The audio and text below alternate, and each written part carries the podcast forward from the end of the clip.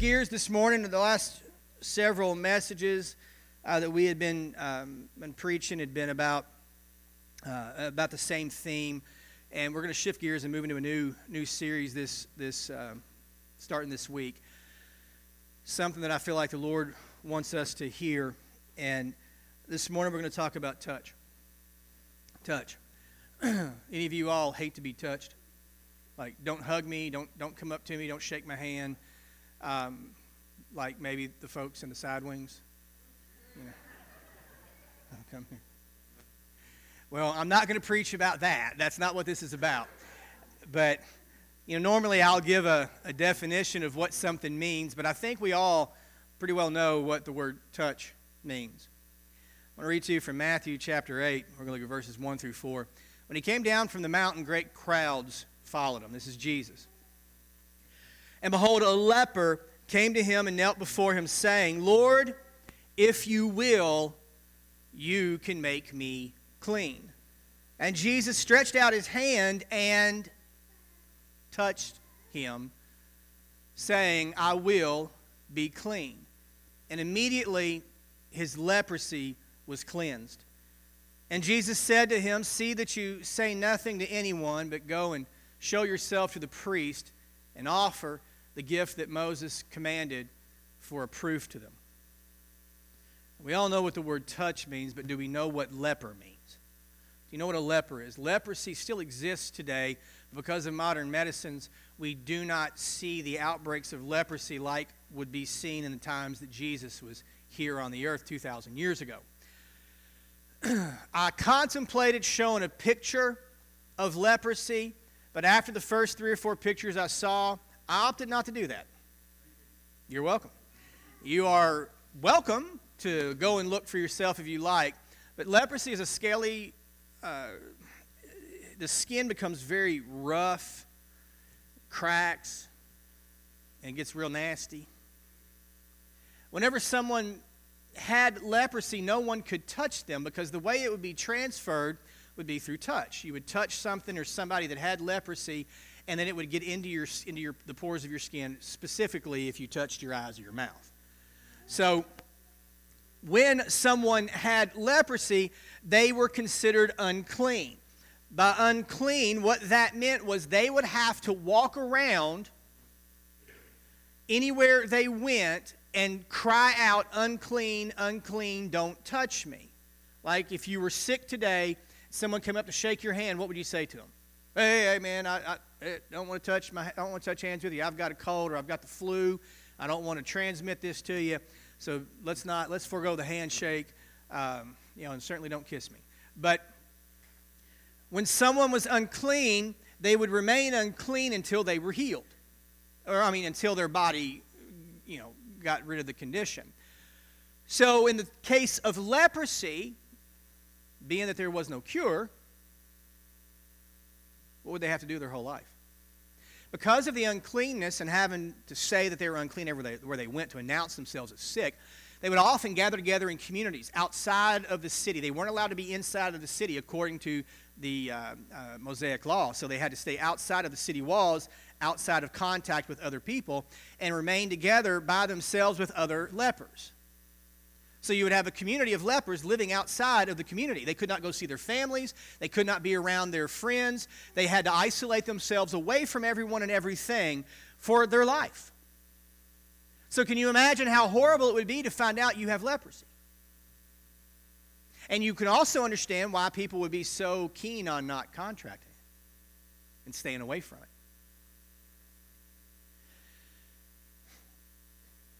When the Bible says that Jesus came down from the mountain, crowds followed him.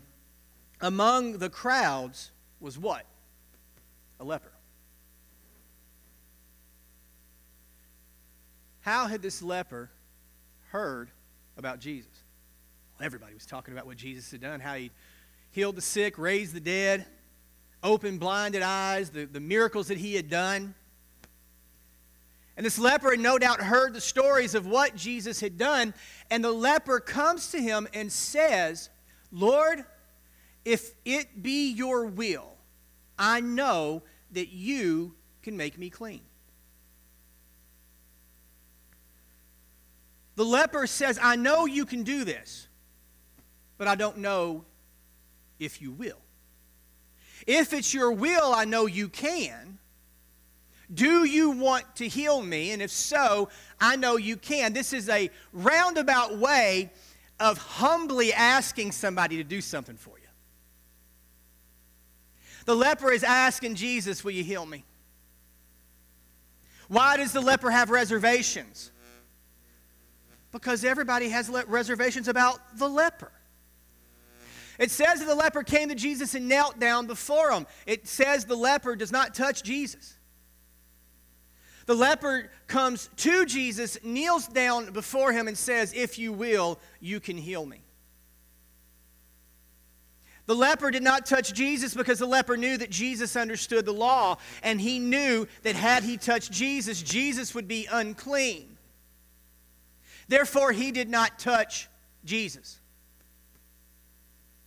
But the one who gave the law said, I did not give the law for the purpose of abandoning people and keeping people away and causing people to be killed. I gave the law in an effort to get everyone to understand that none of you are perfect.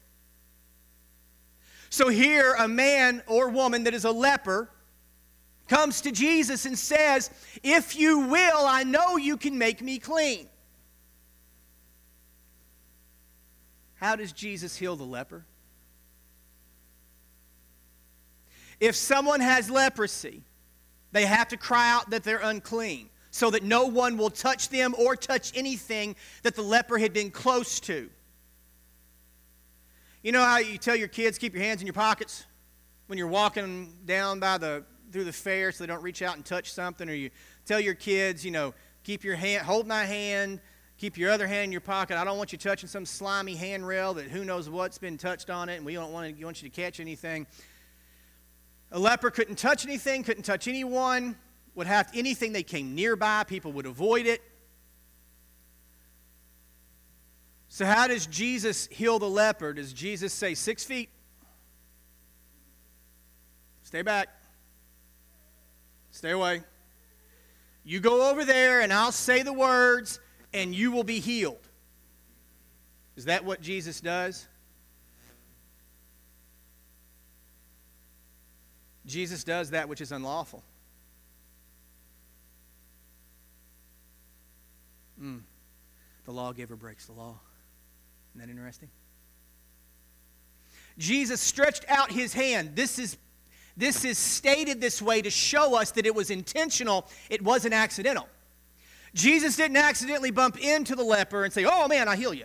Jesus intentionally stretched out his hand and touched him on purpose. It was akin to him saying this I want you to be healed. And what happened to the leper? Immediately, he was healed.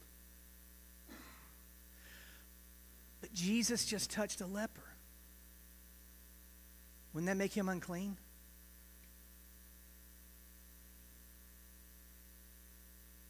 What happened when the woman with the issue of blood touched Jesus? What happened to the issue of blood that she had? She was healed. You know that no one was supposed to touch or be touched by someone with the issue of blood? Now, in this woman's case, it was more than just a monthly period. This was a flow of blood that never stopped. And like a leper, she would have to remain outside of the camp, could not be around her family or friends. She touched him. And what does Jesus say? Who touched me? And what do the disciples say? Are you crazy? How are we supposed to tell you? There's 55, 11,000 people in this room. How are we supposed to know who touched you? And he said, Virtue left my body. In other words, someone just got healed. In a big old crowd full of people, it wouldn't be hard to find out which one got healed. What would you do if you had spent decades with a constant issue of blood and not been able to be around your family or friends? How would you react? Would you be like, oh, geez, this is a pretty special moment? right? Would you be like, oh, well, this is, this is a really good day? Or would you be like, wow, I'm healed? What happened when Jesus was in the presence of the dead child. What happened? Child come back to life. What about Lazarus? When Lazarus was dead three days. But now he stinketh, they said. He started to rot. Corruption has set in. What does Jesus do? He says, Lazarus, come forth. And he told the people, Take the grave clothes off of him. He's fine. In all of these instances, Jesus did that which he was not lawfully supposed to do. He was around a dead body. He was touched by a woman with the issue of blood, and he was not only touched by a leper, but he himself touched the leper. And what happened in all of those cases to the sicknesses and the diseases and the death? They left. Why? Because the giver of life the one who is able to make right that which is wrong, is not moved by our sicknesses or our diseases, our sin, or the problems, not even death can be held, can, can hold or, or hold him back. When he enters into the situation or the room, what happens? Things that are broken get made whole. Things that are sick get healed. Things that are dead come back to life.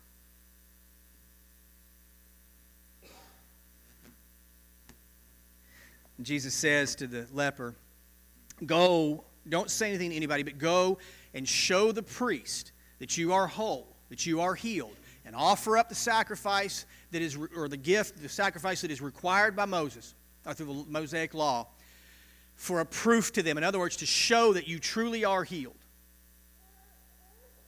Jesus is telling the leper to follow the law and go and show that you are whole now so that you can go back to your family, so you can go back and be a part of society.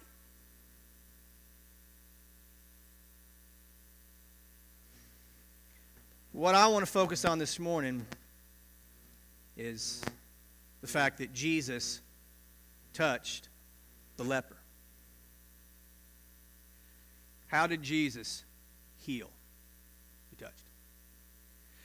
How did Jesus show mercy and compassion? He touched. He went where no one was supposed to go. He did what no one was supposed to do. And he was able to accomplish that which no one else was able to accomplish.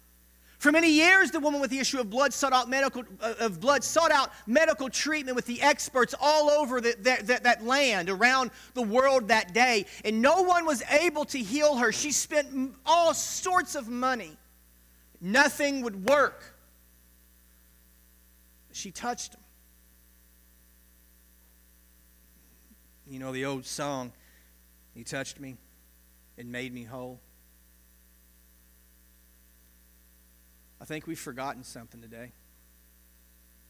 I think we've lost sight of just what it was that Jesus did.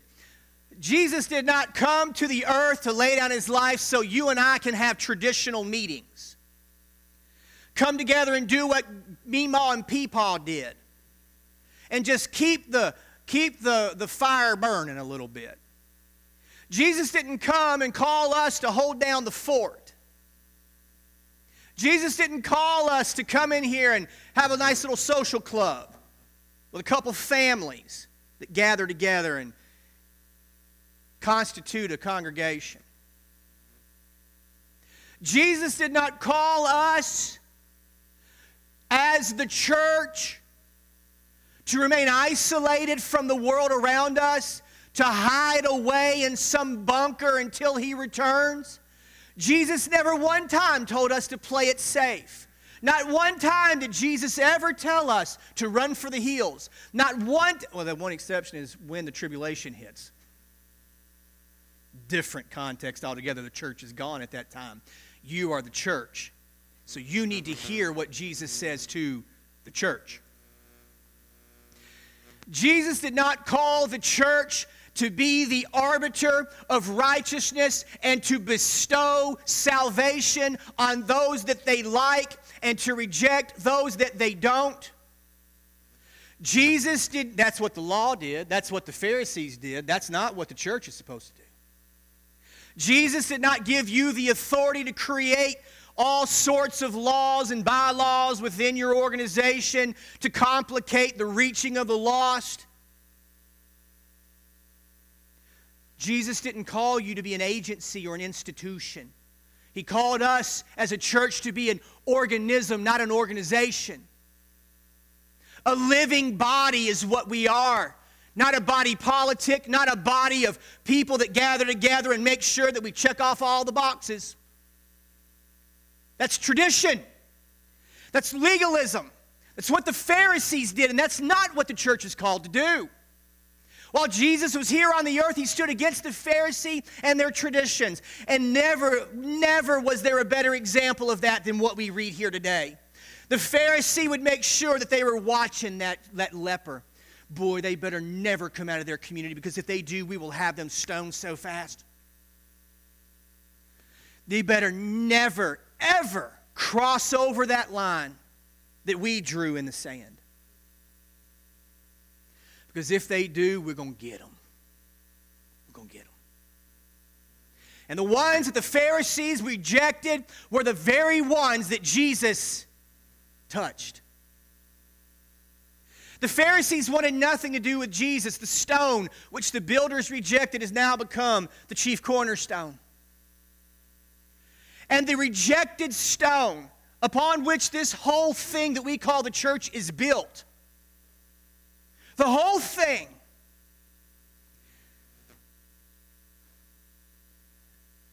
has called us to go out and touch those that are untouchable. This is no longer our little comfortable hideout, our respite from the evil world. This is a training ground. This is a gymnasium. This is where we come to be fed, where we come to be fueled, where we come to be trained, to be taught, taught the word in order that the Spirit of God might use that in us to go out and be what Jesus wants us to be in the world. What you did yesterday is wonderful, but what are you doing today?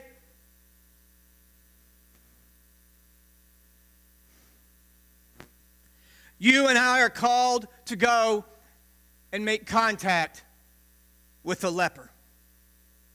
To not just make contact, but to do what Jesus did. Jesus said, I don't do anything unless my Father does it. And everything that I have commanded you, teach one another, that you might do what I have done.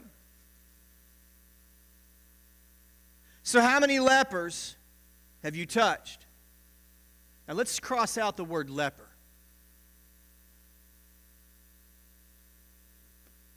And let's put in the word unclean. How many unclean people are there in our community today? Now, by unclean, what I mean is one who is not righteous and upstanding with the Lord. Do you know any unclean people? People who aren't born again? Do you know any? Do you know any people who are living contrary to what God says to do? You know, if all of us in this room are honest, would we not say that from time to time, I've got to be put in check? I can't tell you how many times someone said to me, You were looking right at me today, preacher. You were staring a hole through me. And I'm like, I did not even know you were there. You were stepping all over my toes. I'm like, bro, I never got out from behind this, this stand here, you know?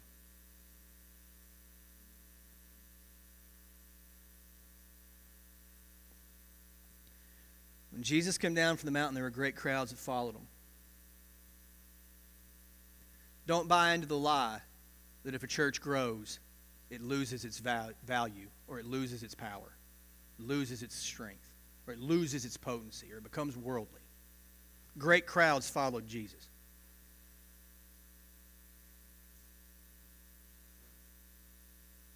You realize our church has a name in this community, right? You realize that, right? People know who we are. They know what we do. People know you. They know you.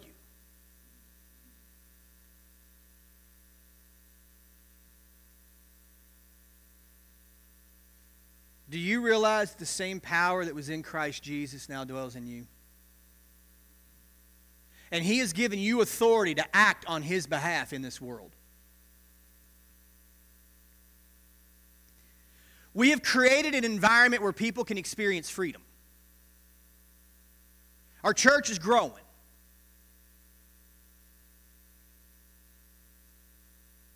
On any given Sunday, if everybody, right, Marcia, if everybody showed up, it'd be 85 degrees in here on a 32 degree day. As many people as we may have in this congregation, it's a drop in the bucket to what's going to what there is around Owen County not to mention the counties around us.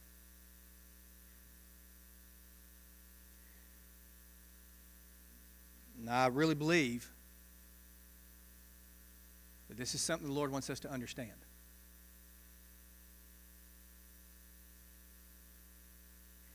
There's a whole lot of good Jesus people, a lot of folks that go to church. There's a lot more that don't.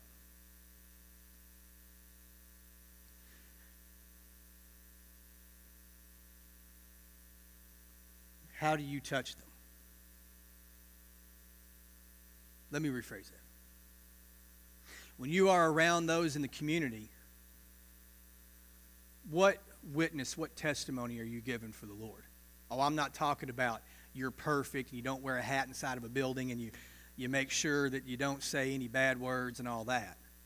I'm not talking about superficial religion. I'm talking about when you walk into the room, do people feel that there's love coming from you, that there's a, a joy that you have that is unspeakable? Do you come into the room and people say there's something different about that person? Or are you the person when you walk into the room, everyone cringes and says, oh gosh, what is he going to say next? What is she going to do next? When you walk into the room, does the joy thermometer go up?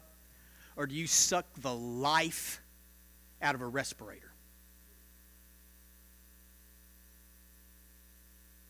Let me take it a step further. When you touch those in the community, do you leave behind leprosy? Do you poison them? Do you bring sickness? Or do you heal it? I want to look at this a different way, and then we'll, we'll get you all out here because I know everybody's ready to go home. I'm hungry. But I'm going to deny my flesh. That's one of those backdoor compliments, you know. Jesus touched the leper, he raised the dead, he healed the sick, he did all of these things. How was Jesus touched? How was Jesus touched? For all that he did, how was he rewarded? The disciples betrayed him. Those closest to him turned their backs on him. That's how he was touched. One of his own disciples betrayed him with a kiss. That's how he was touched. He's led away by an angry mob who were not gentle. He's hauled before the Pharisees, Sanhedrin. They hold court and make awful, lob awful lies and accusations about him and talk about all of these things that they say he did that he did not do until finally they could say that he had committed heresy, blasphemy because he said he was God's son. They then haul him away where he is punched, hit with wooden, maybe even metal rods, He's beaten mercilessly with the lashes of a cat of nine tails, little pieces of bone, metal, glass at the end of it to make sure it digs into this flesh and rips it off in shreds. He's slapped, he's spit on, he's kicked. They pluck his beard. In the very moment leading up to your and I salvation, he's touched by the metal spikes that are driven through his arms speared in his scalp by the thorns of the plaited crown. And there he's left to hang in the sun, naked, flesh tattered, blood pouring from his body.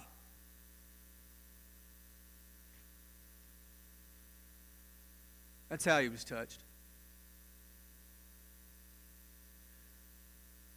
The one who touched the leper and healed him is now abused by the very ones he created.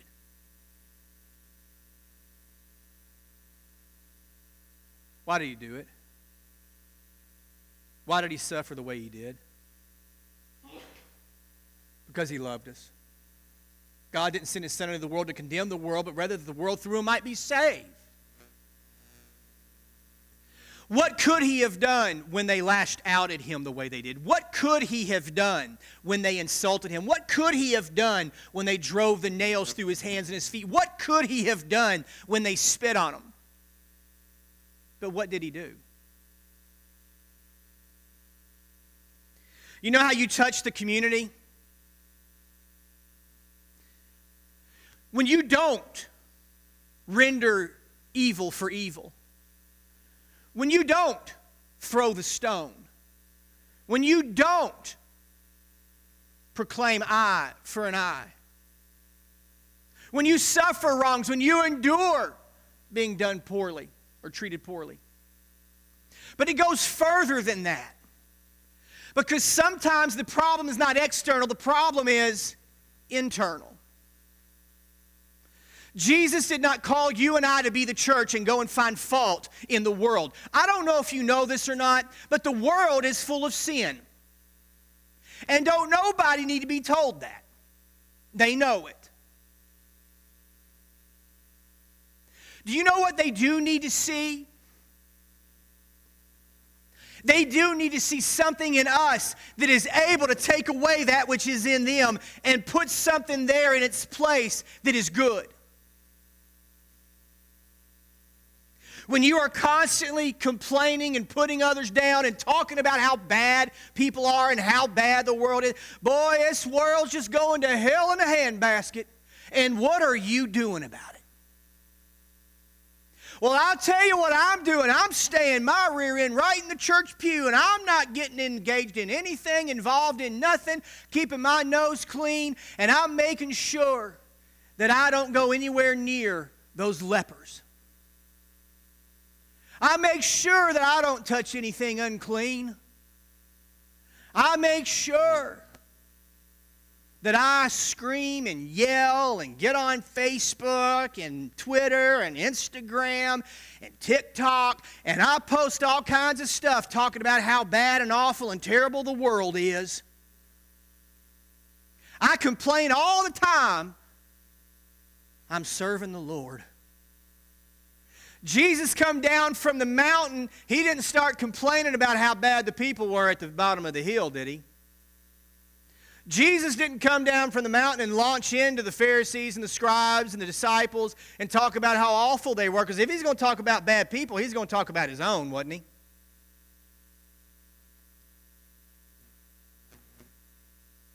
Jesus didn't come to complain, and he certainly didn't come to isolate. He came to touch. Yeah, I get it. I get it. People are doing bad things. They are. People are doing bad. You work with anybody that does bad things? You live next door to anybody that does bad things? Do you ever do bad things? The world's crazy. It's nuts. It's bad. Man, pre kindergarten Christianity, baby. And it's going to get worse and worse.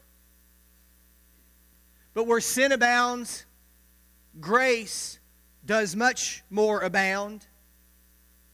And when the world is going crazy, the same Jesus that took away the leprosy is still able to take away the sin that so easily besets the world. But they're never going to know about him and they're never going to experience his love and mercy. They're never going to know who he is unless we touch them. And you can't touch them through Facebook.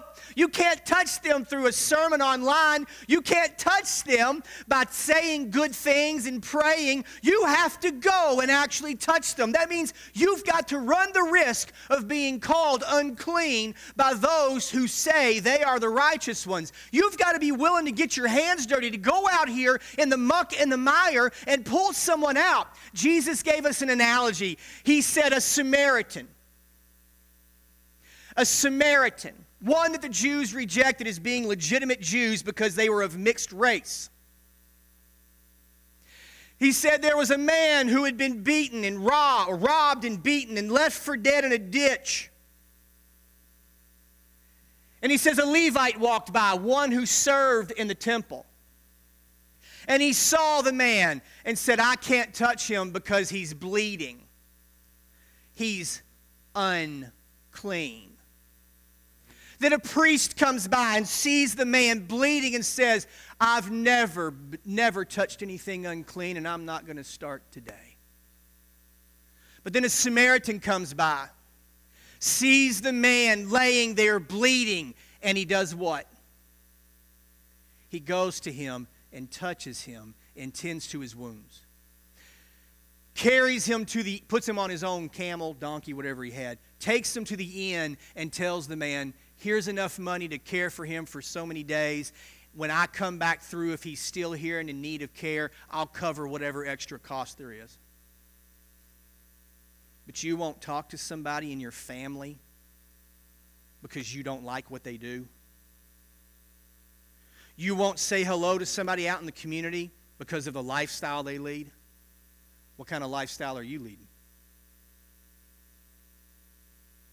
When you won't go near these people because they're unclean. But your master, your commander, your savior touched the leper first and then healed him. Gave you the example by which to follow. So maybe if we started touching those in the community, making connections with the, the, people in the community and actually loving them and, and doing so intentionally, not just to say hello, but to actually, God, find a way to use me to show your love to this person. It might just be a hello. Well, I don't agree with what they do. Well, I don't either. But I don't agree with what you're doing. You're denying them the opportunity to find life because you're angry, because they're unclean. Well, how are they going to be not unclean unless you touch them? If the same power that was in Christ is in you, then you are denying them. Denying them what they need in order to be able to be made clean and whole. Where does that put you?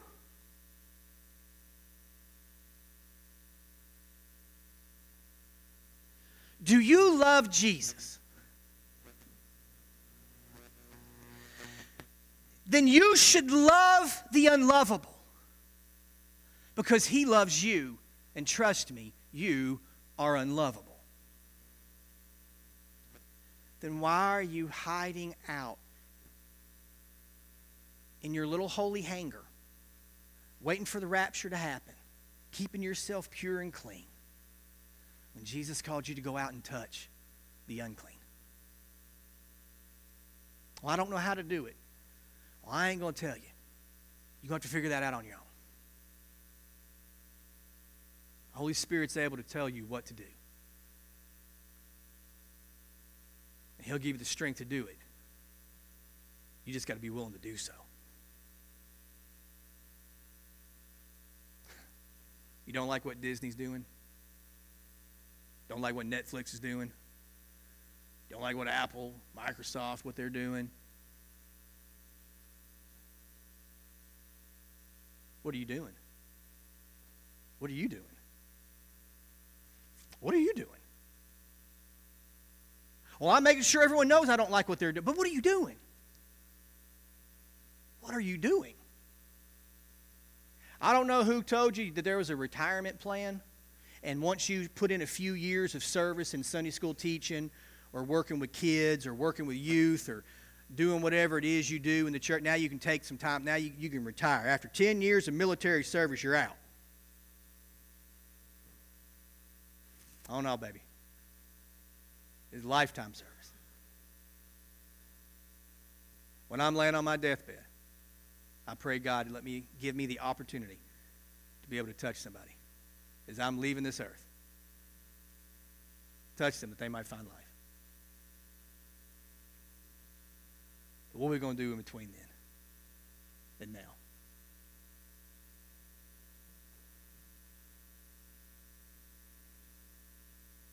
You go open up your arms and say, Lord, send me. Use me. Or are you going to be the reason that someone doesn't want to come to church?